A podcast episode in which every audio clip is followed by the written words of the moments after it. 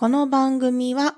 狭く浅くながらも様々なジャンルに興味を持っている鬼おろしが日々思ったことや感じたこと、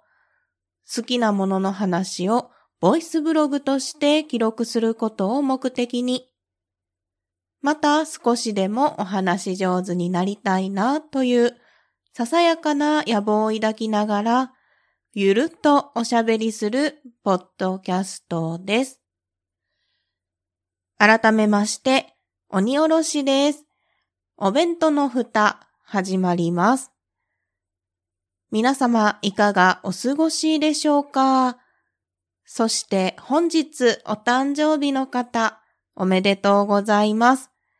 新しい一年になりますように願っております。最初にオープニングでお話をしてみようかなって思ったことなんですけれども、3月14日がですね、我が家の結婚記念日でございました。まるっと8年経ちまして、9年目に突入ということで、8周年ですかね。の結婚記念日でございました。皆さん、こういった記念日ってどんなことされますかね、うん、というのも、我が家はだんだん、ま、記念日はね、もちろん覚えているし、今のところは。大事なんですけれども、だんだんとこう、あまり特別なことをしなくなってきたなっていうのがあって、今年もですね、3月14日当日がですね、平日だったこともあって、あじゃあ1週間ずらして、次の土日にお祝いしようかっていう感じだったんですね。で、そのお祝い自体も、二人で出かけて外食をするっていうね、まあささやかなと言いますか、いつもよりはちょっと特別かなという感じでしたね。で、たまたまですね、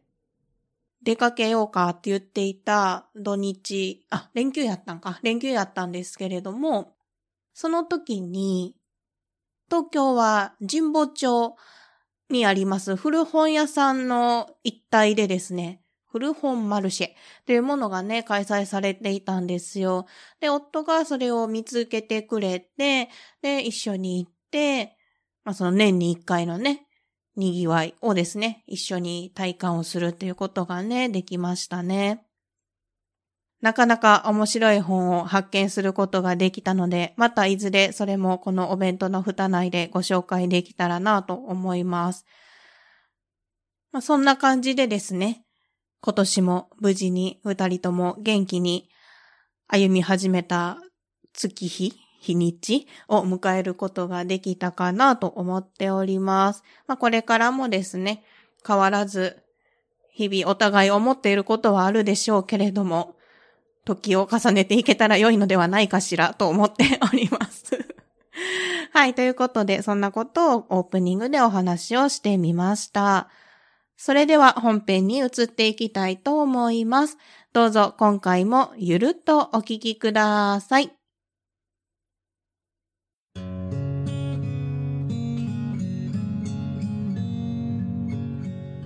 北九州に住んでるおばさんが、アニメや映画など、オタク成分たっぷりにお話ししてるよ。北九州の片隅、みんな聞いてね。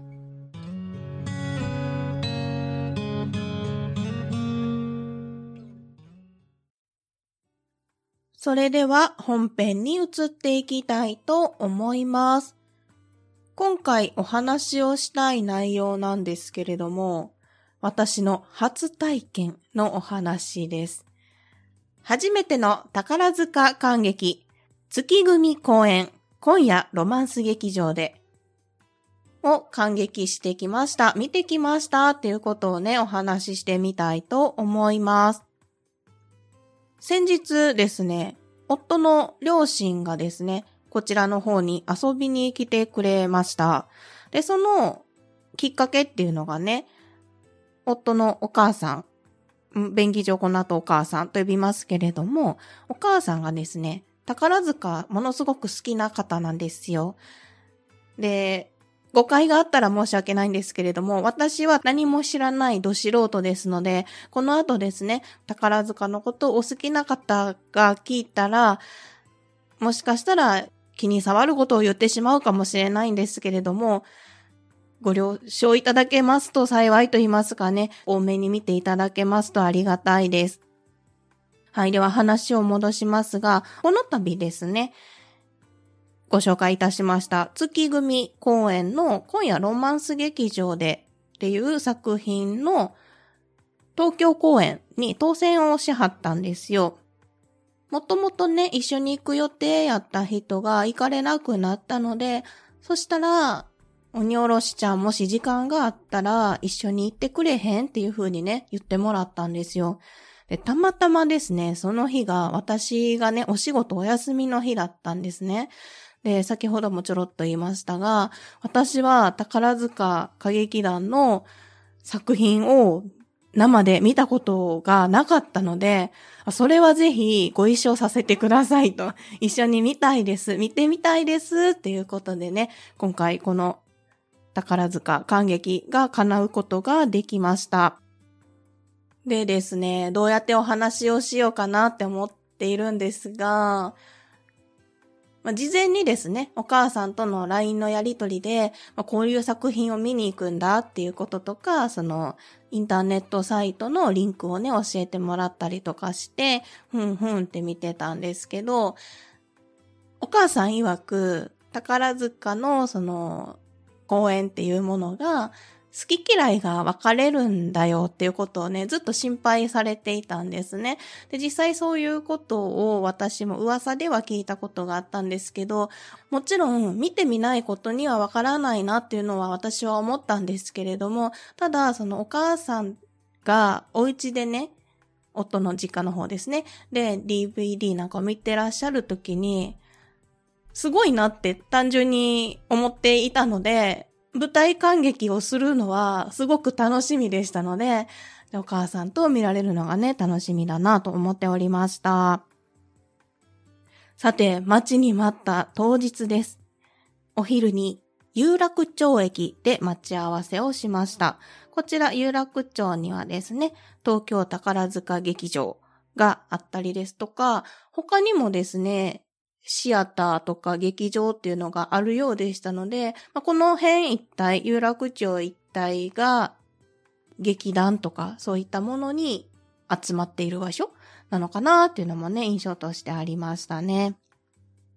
で、その有楽町にあります、あ、ビルの名前をど忘れしてしまった。何だったかな。シャンテやったかな。違ったらすみません。そういうところに料理家の栗原はるみさんがプロデュースされているお店がありましたので、でお母さんもね、私もね、そういうのが大好きなので ここでランチしましょうって言ってね、一緒にランチをしました。そこのお店の話をしますと、テーブル席と窓際のカウンター席とあって、その窓際からですね、劇場周辺ですとかを見ることができましたので、非常に良かったなと思います。で、余談なんですけれども、そこでは栗原はるみさんが書かれたレシピがランチョンマット風にね、なっておりまして、それもね、見ることができて、お母さんと一緒に、え、これ作ってみたいね、とかね、言いながらね、食事を楽しみました。はい、そんなところでランチを楽しんだ後は、いよいよ、この日のメインになります、月組公演、今夜ロマンス劇場でを見に行きました。で、今回は月組の公演だったんですけれども、教えていただきましたところ、現在の月組のトップでいらっしゃるのは月城かなとさん。そして、娘役、ヒロイン役をされているのが海野美月さん。男役で2番手の方が、ほおずきあんさん。そして男役で3番手の方が赤月知世さんという方なんだそうですね。で、お母さんは3番手の赤月知世さんのファンらしくって、で、この人はものすごく身長が高くて、スタイルが良くて、で、可愛くて、かっこいいんだよっていうのをね、事前に教えてもらいまして、ふむふむとね、予習をしておりました。もう会場入る前からこんな感じだったので、もうね、ワクワクとドキドキで高まっておりましたね で、入ってすぐですね、まだ席に着くことはできなかったんですけれども、パンフレットを購入することができまして、お母さんがですね、鬼おろしちゃん、買ってあげるよって言って うん、パンフレットをね、買ってくれましたね。それが今手元にありますので、これもね、振り返りながらお話ができたらなと思います。さて、今回の演目であります、今夜ロマンス劇場でについて少しご紹介をしてみたいと思います。原作はですね、2018年に放映されました映画今夜ロマンス劇場ででございます。主演がですね、坂口健太郎さん、そしてヒロイン役が綾瀬はるかさんですね。で、私はこの原作の映画の方は見てないんですよ。で、今回はこの今夜ロマンス劇場でについてのネタバレはしません。あくまでこの初めて 宝塚の感激をしてきましたっていうね、ところをね、お伝えできたらなと思います。今パンフレット見返してるんですけど、かっこいいな。やっぱみんなさんむっちゃかっこいいですね。このシーンこんな感じでしたよっていうのがね、残、載っているんですけど、いやー、今これを見ながらあの日のことを思い出しております。うん、むっちゃ良かったですね。そうそう。だから私は、結果としてはもう宝塚のファンになりました。うん。すっごい良かったなっていうのをね、思っていますね。はい。ではお話をね、その、この熱い思いを語りたい前にお話を戻したいんですけど、宝塚歌劇団さんではですね、こんな風に原作をもとに講演をされたりをするんですよね。で、例えば過去にベルサイユのバラが公演されてるとかはね、とても有名だと思うんですけれども、他にも、例えばアニメ、原作のものを公演されたりもしていて、逆転裁判とか、戦国バサラとか、ルローニケンシンなんかの超人気作品も公演されています。いや、これちょっとね、気になりますね。見てみたいですね。少年漫画たちがですね、演目として演じられたらどんな雰囲気になるんだろうっていうのがね、非常に興味津々なところでございます。はい。では当日のお話に戻りますが、いよいよ開演というところになりまして、席に着きました。兵庫県の宝塚劇場と、また作りがね、違うそうなんですね。お母さんはどちらも行ってるので、その東京の方と宝塚では違うなーっていうふうにね、おっしゃってたんですけど、東京の宝塚劇場の2階席っていうのは、舞台を見下ろす角度っていうのがね、結構急なんですけど、そのおかげで近く見えるっていうね、感覚だったそうなんです。で、実際私も座ってみて、2階やけど舞台近いなって思ったんですね。うん。だから、あそこすごくいい席だったんだろうなっていうふうに思っております。で、またですね、その公演中ですね、BGM が流れるんですけど、それがすべて生演奏、ほぼ生演奏で、でその舞台の前にオーケストラの方がいらっしゃるんですけど、それが半地下みたいになっていて、半地下みたいなところにオーケストラの皆さんが、客席からは見えない状態でそこで生演奏がされるっていう、ものすごい構造になっていて、指揮者の方だけ頭の部分が見えているというようなね、状態でしたね。そうですね。あとですね、公演自体が全部で3時間あったんですよ。休憩含めて3時間あって、うん、一部が今夜ロマンス劇場での演目になっていまして、で、休憩を35分挟みまして、その後はですね、ジャズオマージュということで、今回はフルスウィングというタイトルで、たくさん音楽を流されながら、ショーを展開されておりました。いやー、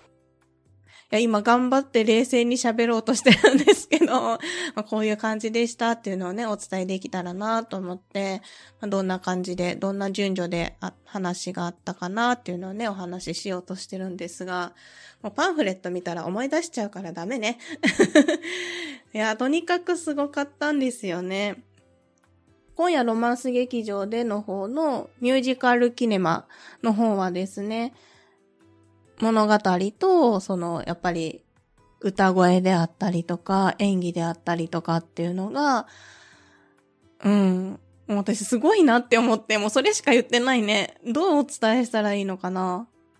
この世界に触れられてよかったなって、宝塚歌劇団っていう、皆さんね、女性なんだけれども、その中で役を演じ分けられていて、どんな風に表現されてとか、そういうことを、初めての感激が生で見られるって、めちゃめちゃ貴重な体験をしたなっていうのをね、思いました。で、特に、皆さん素敵なんですけど、その男役でトップの月城かなとさんとか、2番手の宝月杏さんとか、3番手の赤月知世さんっていうのが、もう華やかさが、とか演技とか表現力すごいなって、まだすごいなしか言ってないんですけど、と思って、特に何にびっくりしたかっていうと、仕草であったり、歩き方であったり、言い方を間違えていたらすみません。でも男性なんですよ。男性的なんですよね。それがすごいなって思いますね。話でしか聞いたことはないけれども、の宝塚音楽学校に入ること自体が厳しくって、でその中でもさらに年齢であったりとか、厳しい世界っていうのは聞いたことがあるんですけど、その中で、ね、積み重ねてこられて、この舞台で表現をされているって、それはもうファンになっちゃいますよっていうのがあって、今回お母さんにね、連れてきてもらえて、本当に良かったなと思って、知らない世界を知ることができて、ど素人ではありますが、本当にファンになりました。うん。あと、えー、何を言ったらいいかなそうそうで、このトップの月城かなとさんとか、娘役の海野美月さんもですね、もちろん素敵、すんごく素敵、本当に素敵なんですが、私はですね、2番手の宝月杏さんのファンになりましたね。お母さん曰くですね、この方がいたら、どの舞台でもなんとかなる。マルチな才能をお持ちの方なので、歌でも演技でも、この人がいれば盛り上がるっていうのがね、あるそうなんですね。あと、お母さんが好きな赤月知世さんは、本当にスタイル抜群で、やっぱり目を引くなっていうのがね、ありましたね。いやー、すごかった。あと、舞台のことですごいなって、もすごいなしか言ってないのが、もうだんだん自分でも呆れてきているんですが、舞台の構造でびっくりしたのが、うんと、この、今夜ロマンス劇場での話の流れ上ですね。映画のシーン、フィルムを見ているシーンっていうのがあるんですけど、そのシーンは幕が降りていて、幕、うん、幕が降りていて、そこに映し出されていて、で、そこから現実世界というか、舞台の上の世界に戻るっていう時に、幕では平面上で見えていたものが、そのままスルスル上がっていくと、舞台の上にこう立体的に現れるっていう、その視覚の移動といいますか、それがものすごく丁寧で自然なんですよね。さっきまでは映画の画面を見ていたはずなのに、その幕がスルスルスルって上がったら、そのまま、その残っていた映像と同じものが舞台上に浮き上がる、見えてくるっていうので、見せ方っていうのも素晴らしいなというふうに思いました。あとは、やっぱりこの生演奏ならではのその臨場感ですよね。その場で悲しい感情の時は、こう静かで悲しいメロディーが流れていて、だけど、こう、わって登場人物たちの感情が高まったりとか、歌をね、歌われる時のその楽曲っていうのが、その場でもビンビン体に響いてくるので、これもまたですね、素晴らしい体験ができたなと思います。えー、あと何話してない？え、全然まだ話し足りない気がするけど、あ、あとは、その、見る側の豆知識みたいなのもね、お母さんに教えてもらったんですけど、どうしても今、会場をね、換気させないといけないからっていうので、こう空気がね、動いているので、喉がね、乾燥しやすかったりするんですね。あと、休憩時間はあるけれども、長い時間の演目っていうことで、喉飴を口の中に忍ばせておくっていうのがね、一つ裏技として教えてもらいました。まあ、そうすることによって、例えば演目中に空咳が出ちゃう？むせちゃうっていう時あるじゃないですか。それがなかなかね、止められなかったりするっていうのを防いで見る側であったり、演者さんたちの集中力が途切れないようにするとかね、そういうのもね、教えてもらいましたね。あとはもちろん撮影 NG ですので、そういったところのルールですとかマナーを守りましょうということとかもね、教えてもらいましたね。あ、あとね、これはお話ししておきたい。第1部と第2部で、そのミュージックキネマの部分とショーの部分っていうのが分かれていますっていうことをね、言っていたんですけど、テイストがね、全く違うんですよ。まあ、今回見たミュージックキネマの方が、今夜ロマンス劇場でっていうね、ちょっとしっとりした内容だったんですけれども、打って変わって、ショーの方はですね、フルスイングということで、ジャズのオマージュということでですね、何曲もそのジャズとそのジャズに合わせたイメージストーリーとか、まあ、実際にある映画のシーンであったりとか、まあ、そういうのを盛りだくさんに盛り込まれていて、一曲一曲ですね。みんな衣装が変わるんですよ。え、いつ着替えたんっていうぐらい短時間で衣装が変わるんですよ。で、それぞれの衣装であったり、髪型であったり、雰囲気もね、全然違って、あっという間の、本当にあっという間の、ショーの方は1時間ちょっとでしたかね。でしたね。いやー。で、それぞれの曲に対して、それぞれの表現がやっぱり違って、落ち着いた感じのジャズの時は落ち着いたダンスだったり演技をされていて、ちょっと激しい感じのイタリアのマフィアが出てくるような銃撃シーンとかもありそうな感じの曲の時は、本当にそのマフィアの人の振る舞いみたいな感じで佇まれていたりとか、醸し出されている雰囲気とか、色気が本当にすごかった。かっこいいって思いました。あとは、ソロパートが多い方もいらっしゃいましたし、本当にそれぞれの曲とか、それぞれの表情っていうのがあって、ね、繰り返しになりますけど、こんなんもうハマったらズブズブの沼やんって思いながらね、見てましたね。もう、胸が高鳴るってこういうことかって思いながらドキドキしました。そう、そして、宝塚をご覧になったことない方もきっと知っているであろう、あの、階段ですよね。フィナーレに近づくにつれて、大きい大階段が舞台の上にバーって登場するんですけど、もうそこはね、圧巻でしたね。順番にその日ですね、その月組で演じられてる方、皆さんがですね、月をモチーフにしたものをね、持ったりして、階段上にこう並んでね、降りて来られるんですけど、なんだろうな、それが出てきた瞬間、まあ、フィナーレなので、終わってしまうのが近づいてくるのが分かってしまって、あ、この時間がもう終わってしまうのかっていうのがね、なんかそこですごいギュってなりましたね。ものすごく綺麗な舞台で、フィナーレにね、ふさわしいシーンなんですけれども、あ、もう、もう終わりの時間が近づいてきてしまっていると思って、切なくなりながら、でも、でもでも最後まで見届けると思って、あの3時間本当にあっという間でしたね。一気に引き込まれました。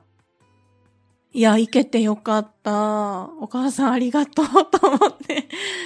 うーん。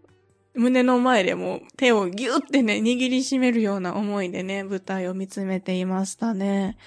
あっという間に30分近く喋っております。いや、本当に良かったです。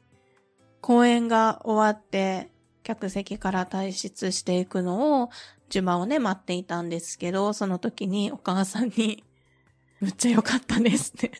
感動しましたって言ったらお母さんがね、むっちゃ喜んでくれて、喜んでもらえてよかったって言ってくれましたね。いや、本当に良かったなぁ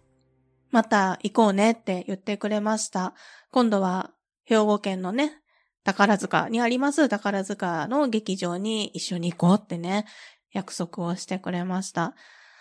また帰省ができた際にはですね、お母さんと一緒に宝塚見に行きたいと思います。ということで、また、すごいとか、良かったしか言っていない、語彙力大崩壊の回だったんですけれども、こんな体験をしましたということでね、今回は残しておこうと思います。いや、まだまだ知らないことたくさんありますね。いろんなことを楽しみながら、またこのお弁当の蓋にも残しながら、皆さんにも楽しんでいただければなと思います。お弁当の蓋では皆様からのお便りをお待ちしております。ご意見、ご感想、ご質問、ツッコミ、アドバイスなどなど何でもお気軽にお送りください。メールアドレスはお弁当のふた、アットマーク、gmail.com。お弁当のふたは小文字で、o-b-e-n-t-o-n-o-f-u-t-a です。ツイッターも開設しております。ツイッターアカウントは、アットマーク、おべふた361。おべふたは OBEFUTA361 は数字です。検索してみてください。ハッシュタグはおべふた。おべはひらがな、ふたはカタカナです。Gmail、Twitter の DM、お弁当のふた、お便りフォームも開設しております。お名前だけで送れるお便りフォームです。こちらにお便りをいただきますと、番組のステッカーをプレゼントしております。ぜひお気軽にお送りくださいませ。また、ハッシュタグ、おべふたでメッセージをいただきますと、ハッシュタグ、大運動会をでご紹介させていただきます。ぜひお気軽にお送りくださいませ。それでは今回も最後までお聞きいただきましてありがとうございました。